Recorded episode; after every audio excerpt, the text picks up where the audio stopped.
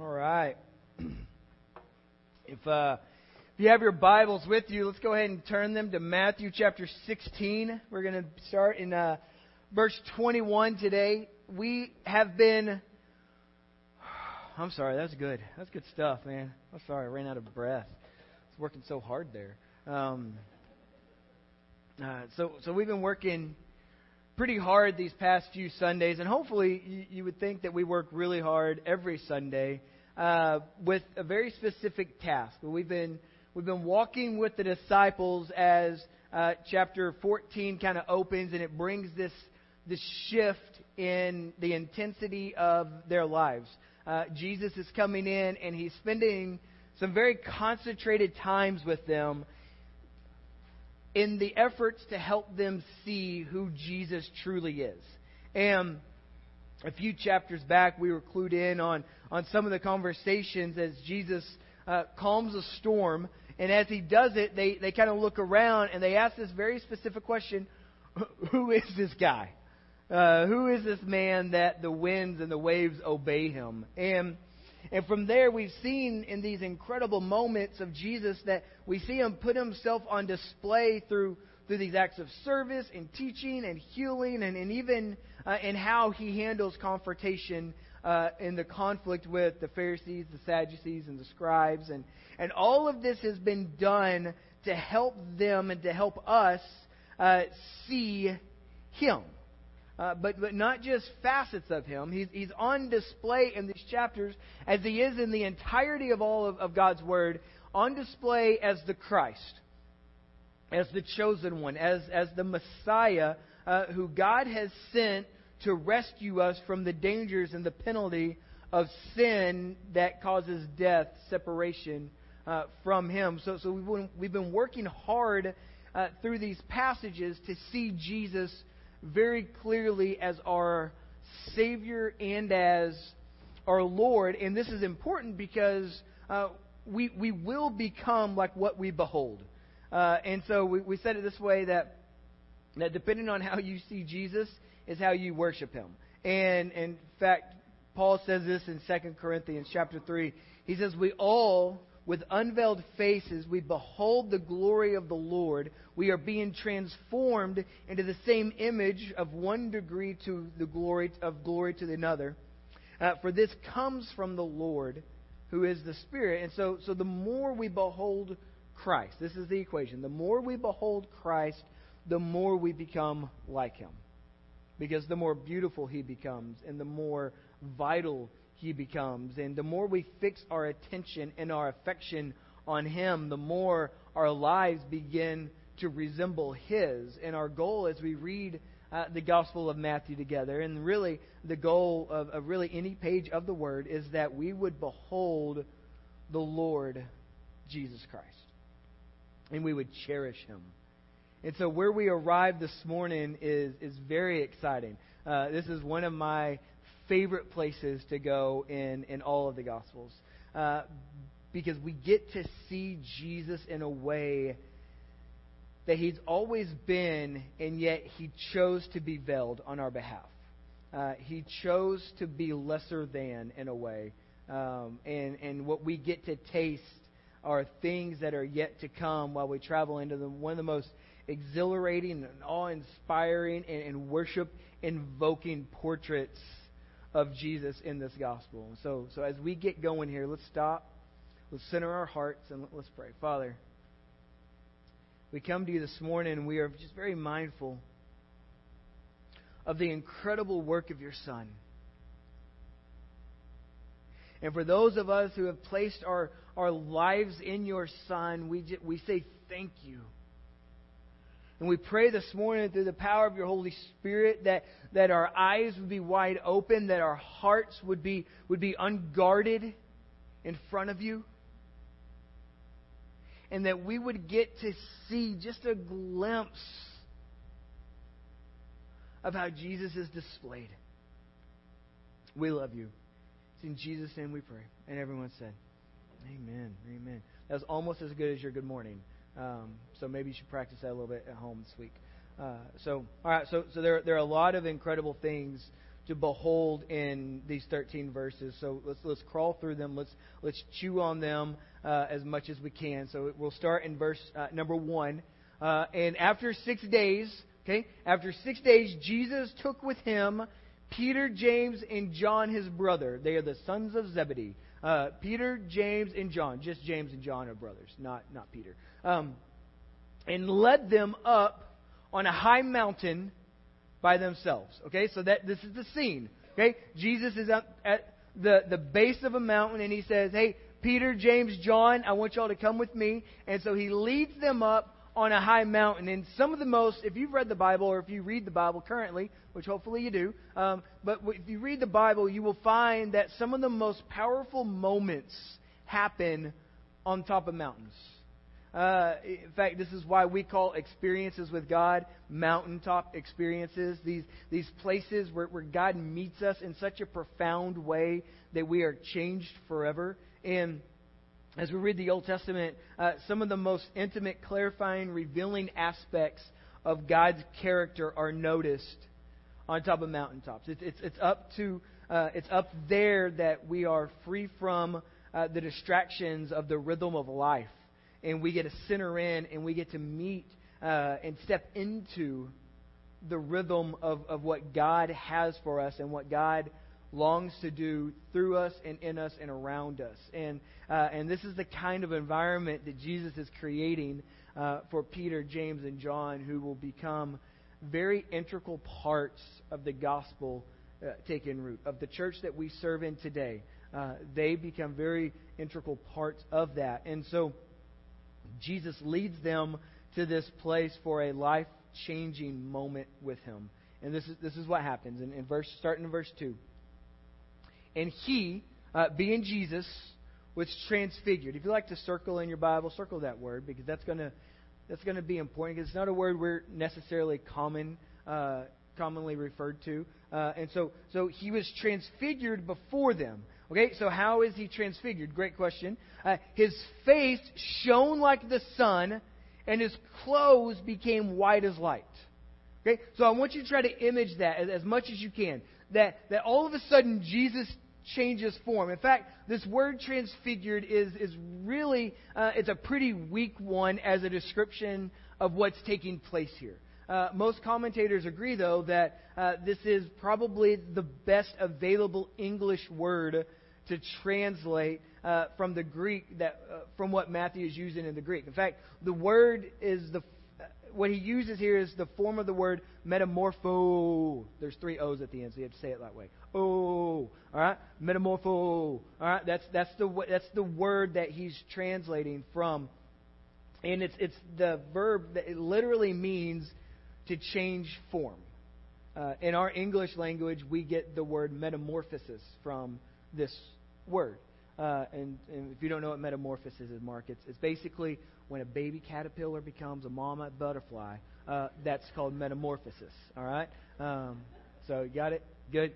He looked really confused, people. In fact, it's the same word that Paul will use when he uses the word transformed in 2 Corinthians chapter 3, verse 18, when he describes how we are transformed into the image of Christ through the gospel. And then again in Romans chapter 12, verse 8, when he comes in and he says that we must not be conformed to the patterns of this world, but be transformed by the renewing of our mind. That this is what we experience as we pursue holiness in Christ. We begin to change form from our old self to our new self, and that would not be a weak word to describe us, because that's exactly what happens. It's weak when it's referred to with Christ, because that's not exactly what's being meant here. That Jesus is being transformed, and that word trans, the prefix of it, means across. And so what was crossed in the transfiguration, we might say it this way, that Jesus crossed the line from the natural to supernatural display. Okay, not that his transfiguration is not something that's being added to him, though. Okay, I used to think that this was Jesus leveling up, that all of a sudden he was becoming even more strong, right? But that's not the case here. He's not leveling up. Nothing's being added to him. Rather, something is being unveiled about him here. That for this brief and this very beautiful moment, the cloak of his humanity is that which is what was veiling him is revealing his true glory. It's as if they take off the mask and you get to see Jesus for who he truly is in this brief moment. And it's powerful and it's beautiful and it's opening, it's happening right before their very eyes. The glory that Peter and James and John held on this mountain, it wasn't a reflection. It came from within him, inside him. The source was being that Christ, was the source of this light and this glory that's shining is the being of Christ. It's who he is. In fact, the author of Hebrews describes him as being the brightness of God's glory. In fact, John, at the end of Revelation chapter 22, he's describing the New Jerusalem. And he says it this way, and I love this. He says, the city had no need of the sun or of the moon to shine in it, for the glory of God illuminated it. The Lamb is its light. Okay? So this is just who Jesus is. Okay? Now, for our sake, and we'll talk about this a little bit more in a moment, for our sake, he puts on humanity and it veils that glory. It hides it. But in this moment, this is the glory that has always rested in Christ while we walk through the Gospels with him. Yet, in his humility, he's willing to veil it so that he can accomplish what the Father has sent for him to do. But again, in this brief moment, this is beauty on display. His face shines like the sun, which is blinding, right? And his robe is blinding white. It's whiter than white, right? Which you can't have, but you get the idea. So any moment you think of Jesus, and we said this a couple weeks ago, and we said how irritating it is, and we all agreed because it's what I said. But any moment we want to walk up and treat Jesus as just our buddy, as just our sidekick, as just our co-pilot, we have grossly misunderstood him. Grossly. Because the way he is described here is set apart from anything we have ever seen. It is the epitome of true beauty here. And so Christ is in this form, which is plenty to draw us into worship, but he's not alone, okay? And this gets pretty interesting if you like to read the Bible. So here we go, verse number 3. And behold, there appeared to them, okay, so appeared to who? To Peter, James, John, them. Good. I like your sarcasm. Appeared to them Moses and Elijah talking with Jesus. Okay? So all of a sudden, Moses and Elijah show up. Now, here's what's interesting about that. Those guys have been dead for a long, long time. Oh, actually, not dead. One of them is dead. The other one just kind of got carried off into heaven in a chariot of fire. What a way to go. And so the question, though, is this. Okay? Why those two? Right? I mean, God could have chosen to send anyone to have this moment with Jesus. And any of them, and you'd be like, yeah, that's fitting. He could have chosen Adam. He could have chosen Abraham. He could have chosen David, a man after his own heart. He could have chosen any of the other prophets. But yet he chooses these two people. He chooses Moses and he chooses Elijah. And so let's talk about why that is, because recognizing the significance of these two guys help us better understand the passage, which helps us better understand Jesus. Each represents something important about the work he's been accomplishing through being our Messiah. So let's talk about Moses in your talk notes. That Moses represents the law, which had reflected the glory of God. Moses represents the law which had reflected the glory of God. In fact, on a mountaintop experience, on the top of Mount Sinai, God meets with Moses. Okay? And has an incredibly beautiful, glory-filled moment. In fact, in this moment, Moses, with a side note, Moses will ask God, hey, I just want to see your glory. And God says, Bubba, you can't contain that. You can't handle that. You would die. And so what I'll do is I will give you this moment. I will put you in the cleft of this mountain. I will cover your face with my hand, which I think is such a beautiful thought, that Moses was that close to smell God's hand. And so he says, I will pass by and I will let you see the back of me.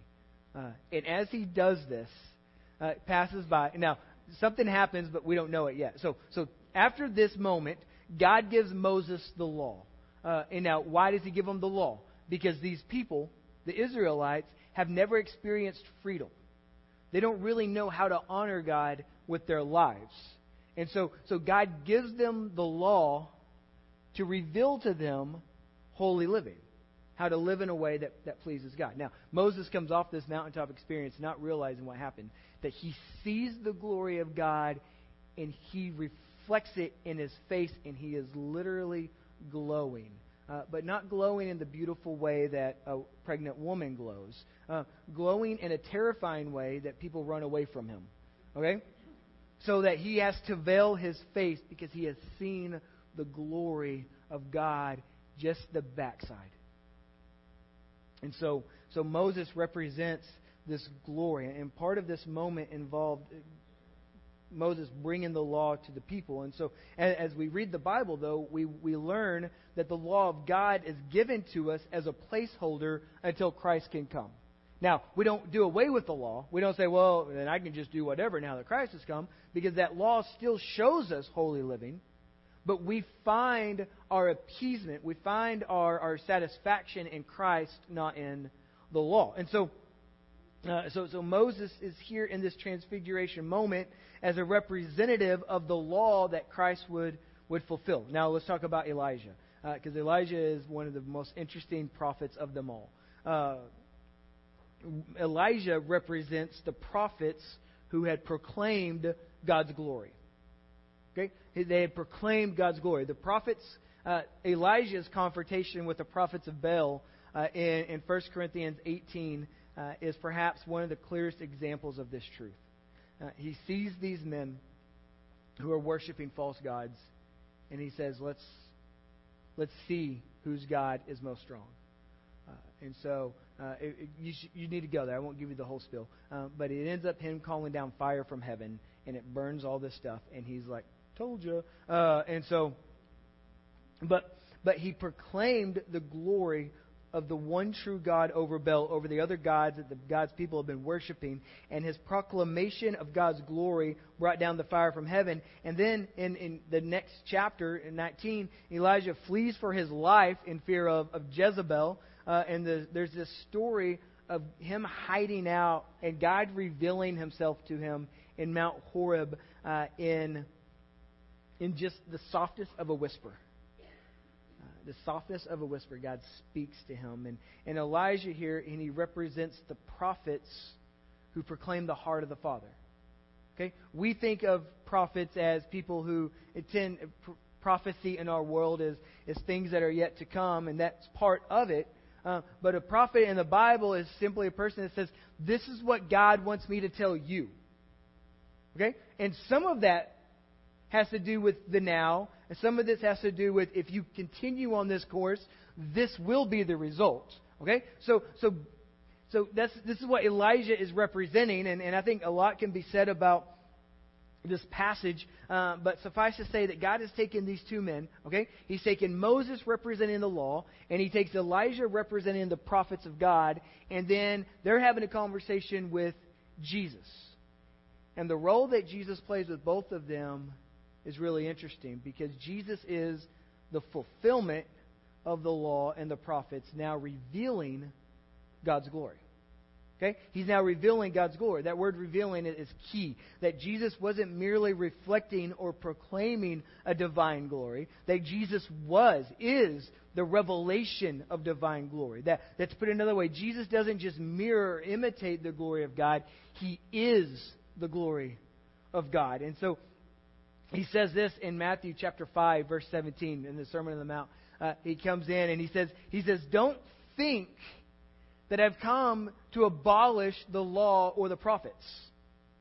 He says, I haven't come to abolish them. I've come to fulfill them. And then again in Luke 16, he'll say that the law and the prophets were proclaimed until John. And since that time, the good news of the kingdom of God is being preached and everyone is forcing his way into it, which means he doesn't come to repeal it. He doesn't come and say, hey guys, new game. I'm wiping the board clear. He says, no, I'm coming to fulfill. I'm coming to complete those things. And then in verse 17, he'll end up saying that it's easier for heaven and earth to disappear than for the least stroke of a pen to drop out of the law. And so Jesus changes everything, and he is the culmination of the entire Old Testament revelation. Everything that's said in the Old Testament is fulfilled in Jesus. And so John, who is on this mountaintop, who would later write as he opens his own gospel, and he says, the Word became flesh and took residence among us, and we observed his glory. We observed his glory. And then he would say that Jesus has revealed the Father. And so this is why what happens next is important to us. And so as they're talking, right, a good question would be, what are they talking about? Right? To be a fly on that wall.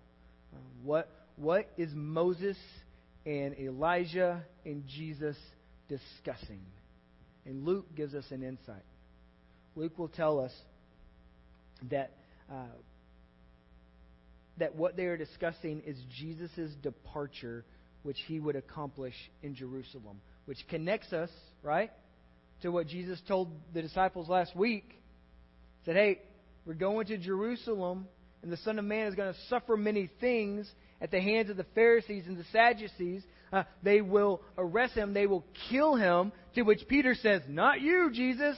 And to which Jesus says, shh, idiot. That's what he says. That's in the Greek. So he says, no, this must happen.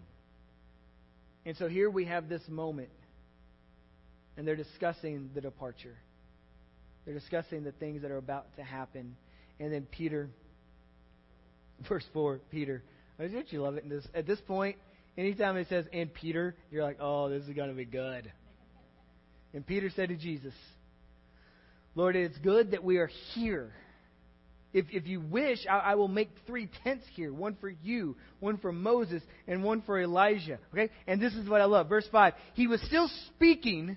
Okay? He was still speaking when, behold, a great cloud overshadowed them. And a voice from the cloud said, this is my beloved Son, with whom I am well pleased. Listen to him. Listen to him. And so Peter, okay, here's what's happening. This is what I think is happening. Peter is experiencing this moment, and he wants to make a monument out of it. So this is incredible. This is incredible. I want to live here for the rest of my life. I'll sleep on the ground. Let me build you guys some tents, and we will just stay here, and we will live in this moment for as long as we can. And some of us can't fault him, right? Because we've experienced intimacy with God in such a profound way that you say, if this was my last breath, that's fine. I just want to be here. He wants to stay in this moment as long as possible. He wants to live on this mountaintop experience, forgetting or ignoring the lives that will be changed when they come down from the mountain. And I think this is the hard part and it's the forgotten part of mountaintop experiences. That we don't live there because life change happens at the ground level. Just track with the Bible. That every person who's on the mountaintop eventually comes down because what God has revealed to them isn't just for them, it's for the benefit of the world. It's for others. So Moses doesn't live on top of Mount Sinai with the law. He says, no, this is beneficial to you guys so you would understand how to live in a manner that's pleasing to God. And so Peter, if Peter and James and John lived the remaining of their days on this mountaintop with Jesus, we never would experience the rescue of the cross, because Jesus would have never made it to Jerusalem. And this causes a lot of other issues in our lives. We never experience the Holy Spirit. We never experience love. We never experience joy. We never have peace. We never have those things if Peter has his way and makes this moment into a monument. And then I think there's another mistake that Peter makes, is he says, let us make tents for you and Moses and Elijah, essentially saying, hey, you guys are equal. We're on equal ground, you three. Y'all are like the big three. You can bring a championship to our city. You three, right there. That's all we need. Some of you basketball people get that. Some of you basketball people that don't get it, you're like, oh, anyways. And what God essentially does is He interrupts Peter. What a humbling thought, right? What a humbling reality. That your words, Peter, stop. I want you to see Him. I want you to experience Him. This is my Son. This is my Son. You're trying to please me. I want you to know this is my Son, and I am pleased in Him. I am thankful in Him. I am loving in Him. I am compassionate through Him. He is mine. Listen to Him. And what has Jesus been saying? I'm going to the cross. Listen to Him. And so they hear the voice of God, and they have this proper response of worship in fear and in trembling. And then I love in verse 7. It says this. Let's go back to verse 6. When the disciples heard this, they fell on their faces. They were terrified. But Jesus came. Okay, and I love that. If you like to circle words in your Bible. But Jesus came and touched them. And touched them. Saying, rise and have no fear. Have no fear. And let me tell you this, okay? If you're wondering, what does Jesus do on our behalf for the Father? It's exactly that. You come before the Father in all your fear, all your trembling. You see your incredible lack of worth before Him. And the proper response, and not even the proper response, the response of your life is falling down before Him. That's why it says that at the name of Jesus, every knee will bow, every tongue will confess. Okay? So you fall before the Father, and this is what Jesus does for you. And I love this. He comes over and He touches you, and He says, get up. Have no fear. Because He's my dad. He's my dad. I've gone before Him on your behalf. I have made it to where you cannot only be in the same room with Him, but you can have a relationship with Him. So He comes and He touches them, and I can't imagine this. The touch this week is those two words have wrapped me up. Because what a compassionate yet empowering touch that must have been. They touches Him. He says, "Rise, have no fear." And they lifted up their eyes, and they saw no one but Jesus only. So it's coming to an end, right? Because we weren't supposed to live there. We were visiting. We were being equipped. And it's over. Verse 9. And they were coming down the mountain. Jesus commanded them, tell no one the vision until the Son of Man is raised from the dead. And the disciples asked Him, then why do the scribes say that Elijah must come first? And so we're coming up with a good question. And He answered, Elijah does come, and he will restore all things. But I tell you that Elijah has already come, and they did not recognize him, but did to him whatever they pleased. So also the Son of Man will certainly suffer at their hands. And then the disciples understood that He's referring to John the Baptist. Which comes, and we don't have time to kind of open that can of worms, because what I want us to do is to see this question, and I want us to ask this question: what do these verses tell us about Jesus? Okay? Because too often in the Bible, in fact, too often we come to church and we say, well, what can I learn about me? Or what can this help me see? Okay? But here in these verses, we don't get to see anything about us. Except for maybe Peter, who should just we should just learn to sit and shut up at times, right? But this is about Jesus. This is about His glory being displayed. So let me give you four things that happens here that we learn about Jesus. That number one, He radiates the splendor of God. He radiates the splendor of God. His face shone like the sun. His clothes became as white as light. And I still feel that if we were there in that moment, those would be very hard words to be able to use even to describe it. Like, in our language that fails us so often, that we're like, that's the closest. That's the closest we could come. It's as if a curtain were pulled back so that we could catch a glimpse of glory that one day will be our every moment experience. Jesus spoke of this glory. In fact, He will pray in John 17 that God would return to Him the glory that He had before the world existed. Yet when He came to the earth, the full manifestation of Christ's glory again is veiled. And you say, well, where do we get that, right? Where do you come up with that? Not just on my own. Philippians chapter 2 says that He emptied Himself by assuming the form of a slave, by taking on the likeness of man. And we see Jesus' weakness. We see His humiliation played out in the gospel accounts. But during these couple of moments, we get to see something different. In fact, to quote the author of Hebrews, the disciples saw, again, the radiance of God's glory and the exact expression of His nature. Number two, He unveils the presence of God.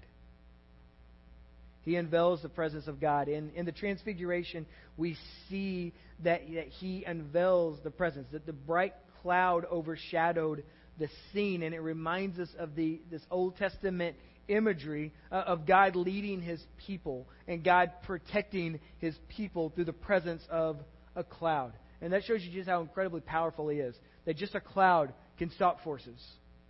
Just a cloud can lead you to the promised land.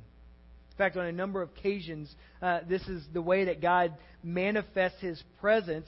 He has a cloud that protects His people as they left Egypt. He has a cloud that descends on Mount Sinai, where the people on the ground can look up and they say, Moses is up there and he's meeting with God. Well, how do you know? Because the cloud of His presence is hovering there. It's engulfing it. That we see the cloud of glory enveloped when the tabernacle is built. It says that God came and rested among His people there. That the presence of this cloud, of the cloud, is in this moment is both an endorsement of what Jesus is coming to accomplish and an indication that God is at work in these moments. And this is what Jesus is unveiling to them. Number three, He embodies the pleasure of God. He embodies the pleasure of God. The Father's voice came from the cloud saying, "This is my beloved Son. I take delight in Him. Listen to Him." And these are the same words, except for the "listen to Him," that God says when Jesus is being baptized back in Matthew chapter 3. It says John reluctantly at first is baptizing Jesus, and then all of a sudden the heavens open up. A cloud, a spirit like a dove came upon Him. And then a voice from heaven shook. "He's mine. He's mine, and I love Him. I am pleased in Him." Number four, He speaks the Word of God. The Father adds one thing here that He doesn't add in chapter 3. He just says, "Listen to Him." What He has to say is truth, because He is the truth. But He has to say, you need to listen to. And I think when you hear that, we can't help but think of Peter, the one who showed himself so quickly to speak in this previous chapter, is now again speaking in this passage. And it's as if the Father is telling Peter, be quiet, listen to my Son. And when he speaks about the coming cross, listen. Listen, don't rebuke him. Don't get in his way. Just listen. Because as you listen, the Holy Spirit will eventually bring those things back to mind, back to your heart, so that you can understand all that's at play here. And so you can't avoid the cross that's to come. This is what God is telling Peter. God's command to Peter picks up on this prophecy that Moses gives us in Deuteronomy 18. He says, the Lord your God, will raise up for you a prophet like me from among your brothers, and you must listen to him. And this is what Jesus has said, this is what Moses has said, that there will come a prophet who is greater than me. And for the Jewish people, Moses was about as good as it came, because he led them to freedom. Right? And so you get to see this imagery in the Old Testament and the New Testament about the role of Jesus as he leads people to freedom. And the freedom that Jesus leads is much greater, much more vital than the freedom that Moses led his people to. So we can start wrapping this up. And some of you are like, thank God. So I started by talking about the Transfiguration, and I said I've always thought of it as this moment where Jesus was leveling up. That like he was finally getting some armor, right? He was just getting stronger all of a sudden. And that's not what we get to see here. And I think to believe that would to believe that Jesus at some point was lesser than or less than able to be our Savior and our Lord. And He's not. He's fully capable. And in this moment, we get to see that opened up. And for some of us, we've never seen Him in even just a glimpse of this. We've never seen Him in His glory. We don't look for Him as glorious. And it's a shame, because the Transfiguration is this revelation of who Jesus was, who He is, and who He will forever be. What we get to see here is a taste of heaven. That's what's on display here in Matthew 17. It's a taste of heaven. And Peter, James, and John, they get to see this. And I believe they see it because this moment will propel them for the rest of their lives. I think the hardest thing that they had coming off of this mountain was this moment when Jesus said, don't tell anybody about it. How can we not? How can we not tell people how incredibly powerful and beautiful and glory-filled you are? How can we not do that? He says, don't tell them yet. Because that veil has to remain. Because I'm going to the cross.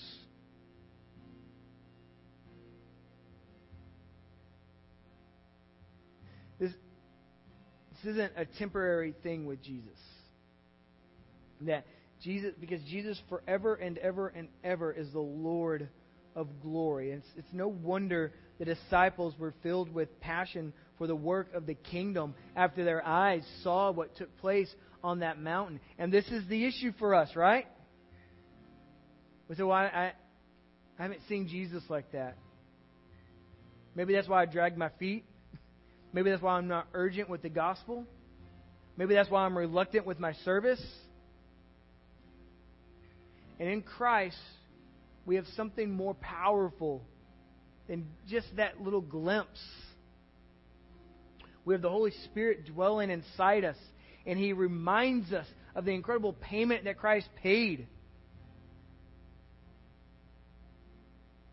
So how do we respond to this glorious insight of the glory of Jesus revealed, that we remembered that He was willing? And this is the most powerful thought for me. That we remember that He had all that glory and yet willfully chose to veil it. He willfully chose to put on shoes that were beneath him, to put on a robe that was not white as white, that did not glorify him. He chose to put on dirt. He chose to live with us. And we remember that. And to me, there's this old song we used to sing. It's called Thank You, Lord. And we're going to wrap up with that. I'm not going to sing it for you. You're like, is he going to do something weird? Well, maybe, but just not that. But we asked this question, okay, how do we wear Matthew 17:1-13? How do we wear that? How do we put it on? How do we carry that with us? How do we take that in our hearts? And I think very simply, we think about Christ, His willingness to put on our humanity, and our response is just thanksgiving. It's just being thankful. And out of that thanksgiving, we walk with Him. Not because of your word, but because of His great ability to draw you in. Our desire this week is to love God by loving people. Please stand with me.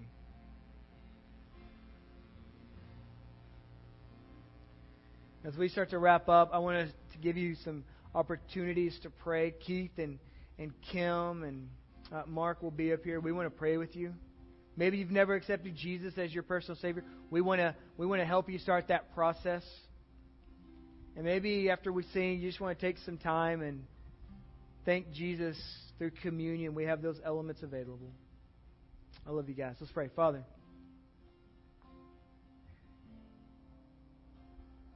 we thank you that Jesus was willing to veil His glory for a brief time, and we are thankful to you that His glory is on display today. Father, give us eyes and hearts that long to pursue that kind of glory.